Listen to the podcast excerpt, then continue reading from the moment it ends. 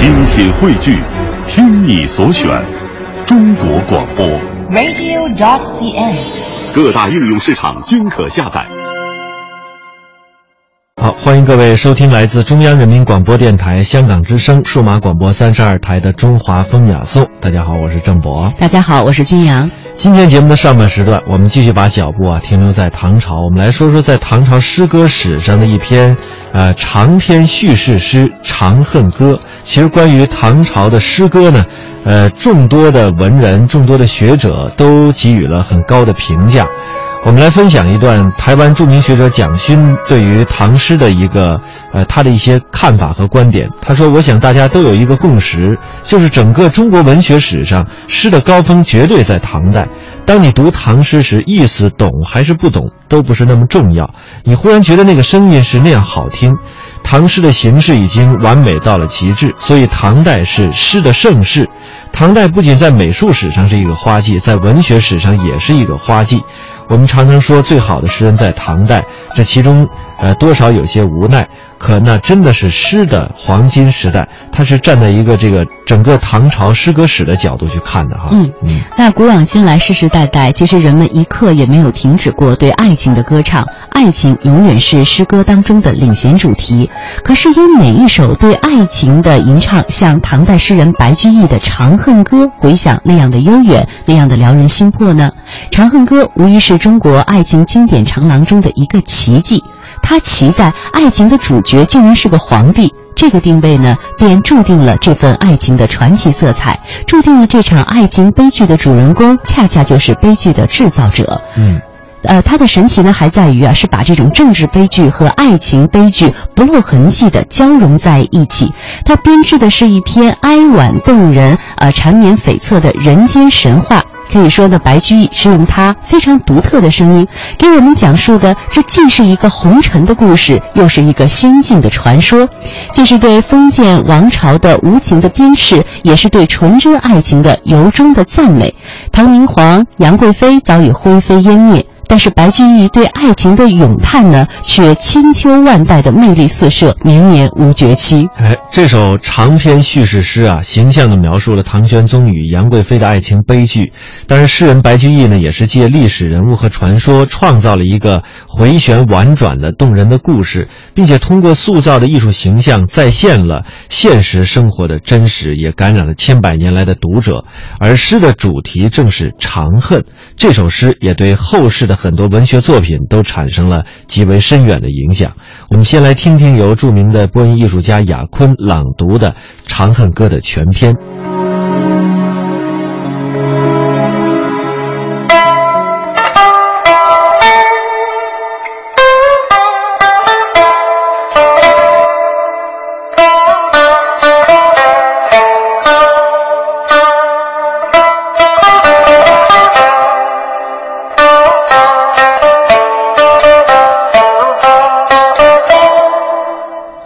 汉皇重色思倾国，郁郁多年求不得。杨家有女初长成，养在深闺人未识。天生丽质难自弃，一朝选在君王侧。回眸一笑百媚生，六宫粉黛无颜色。春寒赐浴华清池，温泉水滑洗凝脂。侍儿扶起娇无力，始是新承恩泽时。云鬓花颜金步摇，芙蓉帐暖度春宵。春宵苦短日高起，从此君王不早朝。承欢侍宴无闲暇，春从春游夜专夜。后宫佳丽三千人，三千宠爱在一身。金屋妆成娇侍夜，玉楼宴罢醉和春。姊妹弟兄皆列土，可怜光彩生门户。遂令天下父母心，不重生男，重生女。离宫高处入青云，新月风飘处处闻。缓歌慢舞凝丝竹，近日君王看不足。渔阳鼙鼓动地来，惊破霓裳羽衣曲。九重城阙烟尘生，千乘万骑西南行。翠华遥遥行复止，西出都门百余里。六军不发无奈何，宛转蛾眉马前死。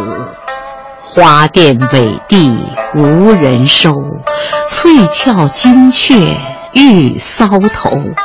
君王掩面救不得，回看血泪相和流。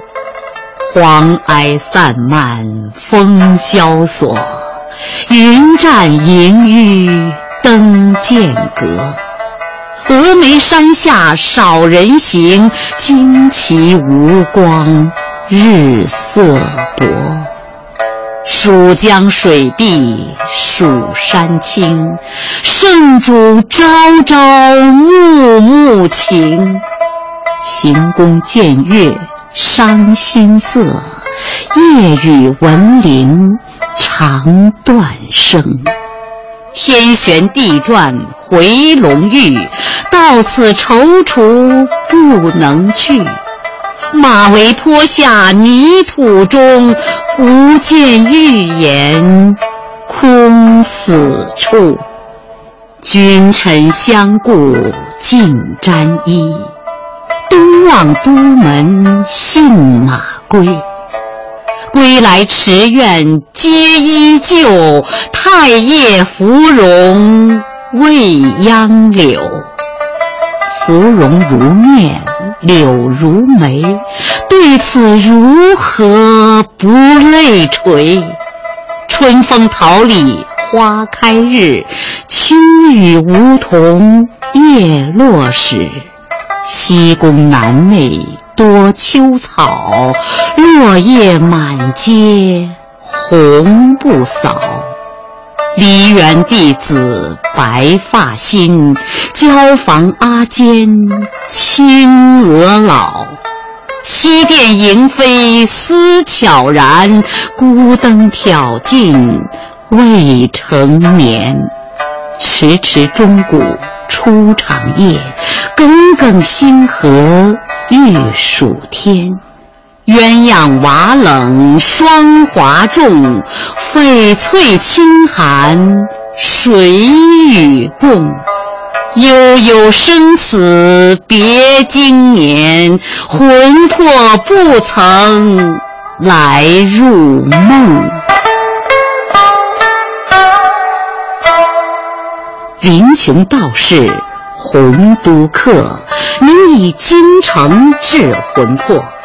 未感君王辗转思，遂教方士殷勤觅。排空玉器悲如电，升天入地求之遍。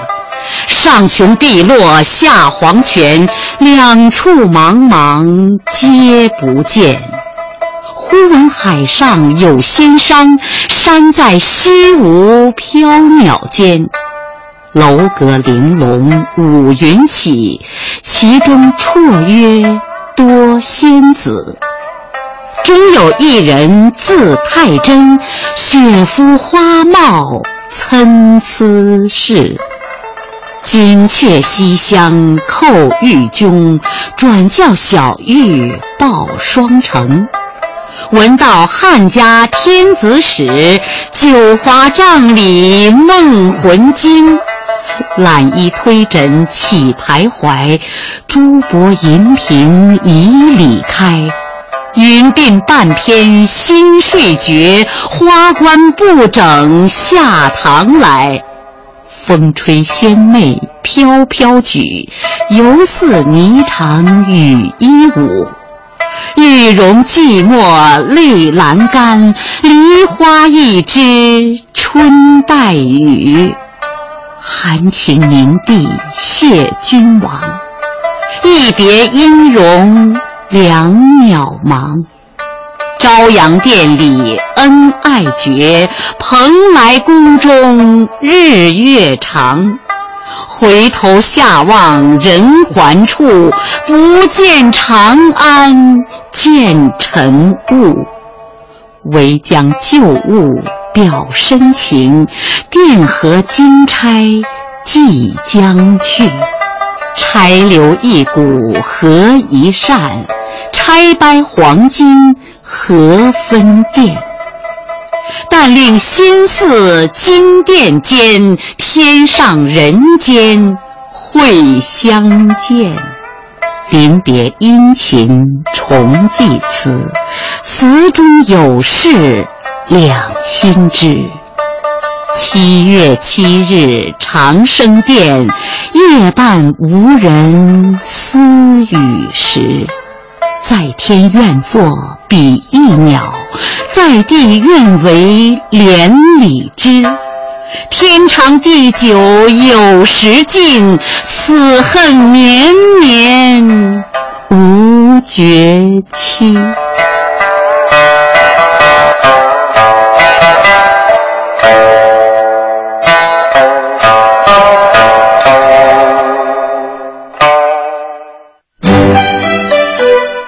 天一小时，请随我们走进大观园，感受红楼儿女的情怀。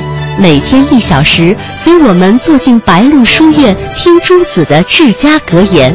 每天一小时，可邀李白品美酒，白居易赏梅花。今天这一小时，你来了吗？这里是中央人民广播电台香港之声《中华风雅颂》。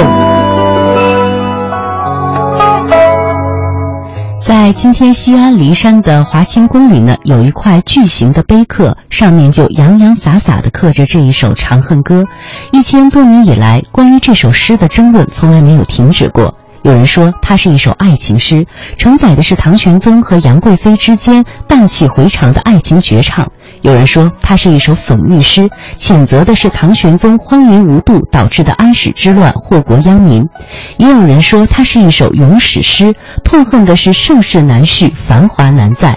那它究竟是一个怎样的故事？那段真实的历史又是怎样的呢？我们来听听文化大百科的解读。天生丽质难自弃，一朝选在君王侧。回眸一笑百媚生，六宫粉黛无颜色。公元七四零年，大唐帝国在唐玄宗励精图治、苦心经营之下，正处于自己的全盛时代。而此时年近花甲的唐玄宗，第一次遇见了二十二岁的杨玉环，这个白居易笔下。回眸一笑百媚生的女人，像上天赐予的礼物来到唐玄宗面前。唐玄宗就这样无可救药地坠入情网，开始终日沉溺于歌舞酒色之中。然而好景不长，公元七五五年，正当玄宗携杨贵妃在华清宫寻欢作乐之时，一场蓄谋已久的风暴终于袭来。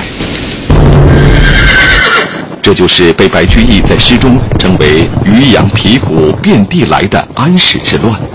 节度使安禄山自范阳起兵谋反，次年六月，叛军攻陷潼关，随后攻入长安。玄宗带着杨贵妃等人仓皇出逃。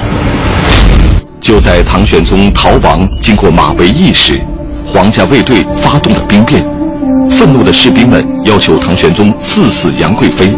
否则绝不继续前行。于是杨贵妃就是在马嵬驿的一棵梨树下自缢而死。曾经威名显赫的唐玄宗再也无法拯救自己心爱的女人。长安收复以后，玄宗重过马嵬，却已是不见预言，空死处。归宫后，只愿依旧，物是人非。成为太上皇的玄宗，只能在无尽的思念中度过自己的余生。七月七日长生殿，夜半无人私语时。在天愿作比翼鸟，在地愿为连理枝。天长地久有时尽，此恨绵绵无绝期。然而，故事主人公杨贵妃的死，最终没能挽救大唐王朝的没落。安史之乱虽然被平定，但此后的唐朝进入藩镇割据的混乱局面。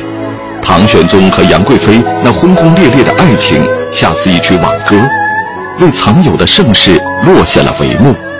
自《长恨歌》以后，风流天子李隆基和贵妃杨玉环之间的爱情故事，因故事本身曲折离奇、极富传奇色彩，并攸关大唐国运，成为历朝历代文人最钟情的创作题材之一。在某种程度上来说，他们的爱情故事已经成为古代帝妃恋的压卷之笔。自唐至清，出现了不少以此为题材的文学作品，如杜牧的《过华清宫》，李商隐的《马嵬》，李胜的《长生殿》等等。而白居易的《长恨歌》则无疑是其中的代表作。一曲《长恨歌》在当时一问世就产生很大影响，成为妇孺皆知的作品。并被广为传颂，还与《琵琶行》一起成为白居易的传世名篇。白居易逝世后，唐玄宗李忱写诗悼念他，其中有两句话说道：“童子解吟长恨曲，胡儿能唱琵琶篇。”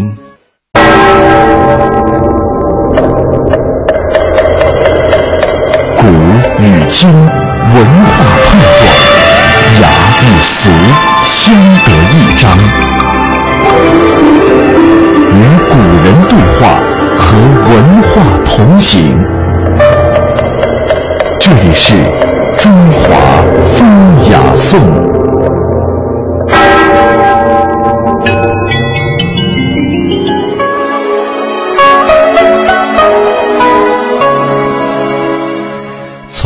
贫穷道士洪都克一直到诗的末尾，写道士来帮助唐玄宗寻找杨贵妃。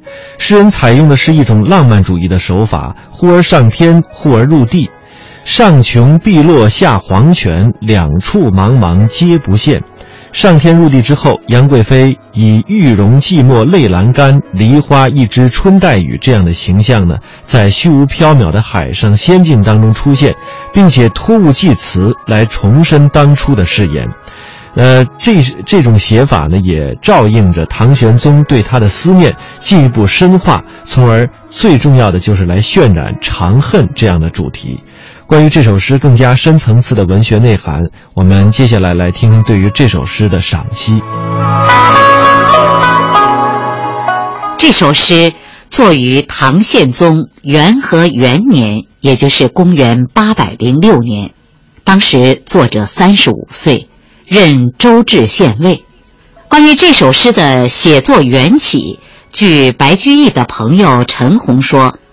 他与白居易、王志夫三人于元和元年十月到仙游寺游玩，偶然间谈到了唐明皇与杨贵妃的这段悲剧故事，大家都很感叹。于是王志夫就请白居易写一首长诗，请陈洪写一篇传记，二者相辅相成，以传后世。因为长诗的最后两句是“天长地久有时尽，此恨绵绵无绝期”，所以他们就称这首诗叫《长恨歌》，称这篇传叫《长恨传》。《长恨歌》共分三大段，从汉皇重色思倾国至惊破霓裳羽衣曲，共三十二句。为第一段，写唐明皇和杨贵妃的爱情生活、爱情效果，以及由此导致的荒政乱国和安史之乱的爆发。其中开头八句写杨贵妃的美貌和被唐明皇所求得。原诗是这样的：“汉皇重色思倾国，欲与多年求不得。”杨家有女初长成，养在深闺人未识。天生丽质难自弃，一朝选在君王侧。回眸一笑百媚生，六宫粉黛无颜色。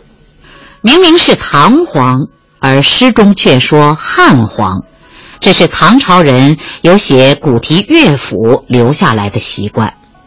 倾国指倾国倾城的美女，御宇指做皇帝统治天下。从春寒赐浴华清池到不重生男重生女的十八句，写杨贵妃的受宠。和由此形成的杨氏家族的豪贵，原诗是这样的：春寒赐浴华清池，温泉水滑洗凝脂。侍儿扶起娇无力，始是新承恩泽时。云鬓花颜金步摇，芙蓉帐暖度春宵。春宵苦短日高起，从此君王不早朝。承欢侍宴无闲暇，春从春游夜专夜。后宫佳丽三千人，三千宠爱在一身。金屋妆成娇侍夜，玉楼宴罢醉和春。姊妹弟兄皆列土，可怜光彩生门户。遂令天下父母心，不重生男，重生女。华清池在今天的西安市东临潼县南的骊山上，上有皇帝的行宫，以温泉闻名。明知。比喻人的皮肤洁白光润，步摇是古代妇女的一种头饰。春宵苦短日高起，从此君王不早朝。写唐明皇的迷恋声色，荒废政事。承欢侍宴无闲暇，春从春游夜专夜。后宫佳丽三千人，三千宠爱在一身。写杨贵妃被宠的程度，简直是形影不离。接着，作者又用汉武帝宠爱陈阿娇，要为阿娇造一座金屋子的典故，来比喻他们之间的关系。姊妹兄弟皆列土，可怜光彩生门户。遂令天下父母心，不重生男，重生女。一人得道，鸡犬升天。杨贵妃一人受宠，杨氏族门立刻权势逼人。哥哥杨国忠当了宰相，几个姊妹都被封为大国夫人，争权斗富不可一世。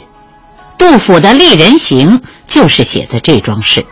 皇帝后妃也是人，也有情欲，这点与平民没有区别。但是皇帝手中有无上的权威，他的情欲往往和这种无上权威的运用密不可分，这就使他们的爱情效果与平民大不相同了。好色，并不是了不起的罪过。但由好色而导致滥加封赏，使坏人窃弄权柄，紊乱朝纲，这就离亡国灭家不远了。所以，我们评论帝王的爱情，一定不要离开他们生活的具体内容及其社会效果。离宫高处入青云，仙乐风飘处处闻。缓歌慢舞凝丝竹，近日君王看不足。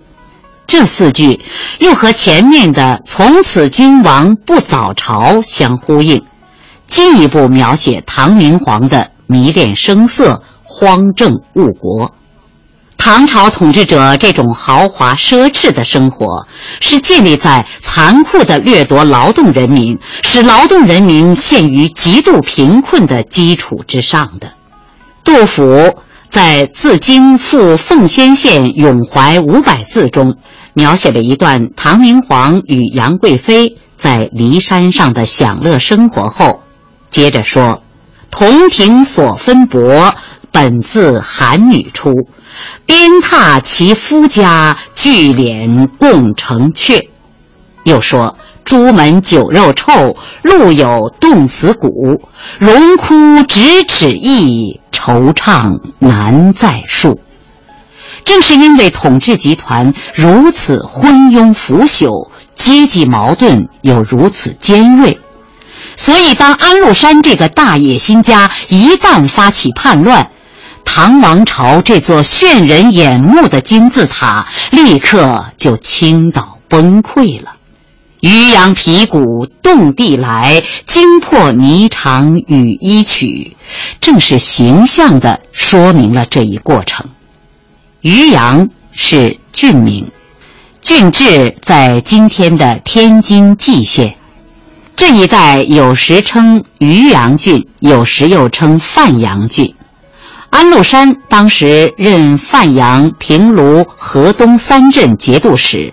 大本营就在渔阳，皮鼓是军中使用的乐器，渔阳皮鼓就是指安禄山率领的造反军队。安禄山发动叛乱，在唐玄宗天宝十四年，也就是公元七百五十五年十一月，《霓裳羽衣曲》是舞曲名，开元中来自西凉。据说唐明皇曾亲自对他进行过加工润色，并为之制作歌词。杨贵妃进宫后善为此舞。从“九重城阙烟尘生”到“魂魄不曾来入梦”，共四十二句，为第二段，写马嵬驿兵变，杨贵妃被杀，以及从此以后唐明皇。对杨贵妃的朝思暮想，深情不移。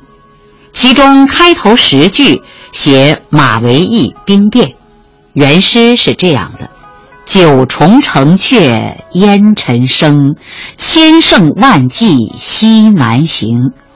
翠华遥遥行复止，西出都门百余里。”六军不发无奈何，宛转蛾眉马前死。花钿委地无人收，翠翘金雀玉搔头。君王掩面救不得，回看血泪相和流。九重城阙指首都，皇帝的宫廷有九道门。故称皇宫约九重，烟尘指报警的信号，千乘万骑西南行，是指唐明皇等离长安往四川逃跑，是在天宝十五年，也就是公元七百五十六年的六月。翠华指皇帝的仪仗。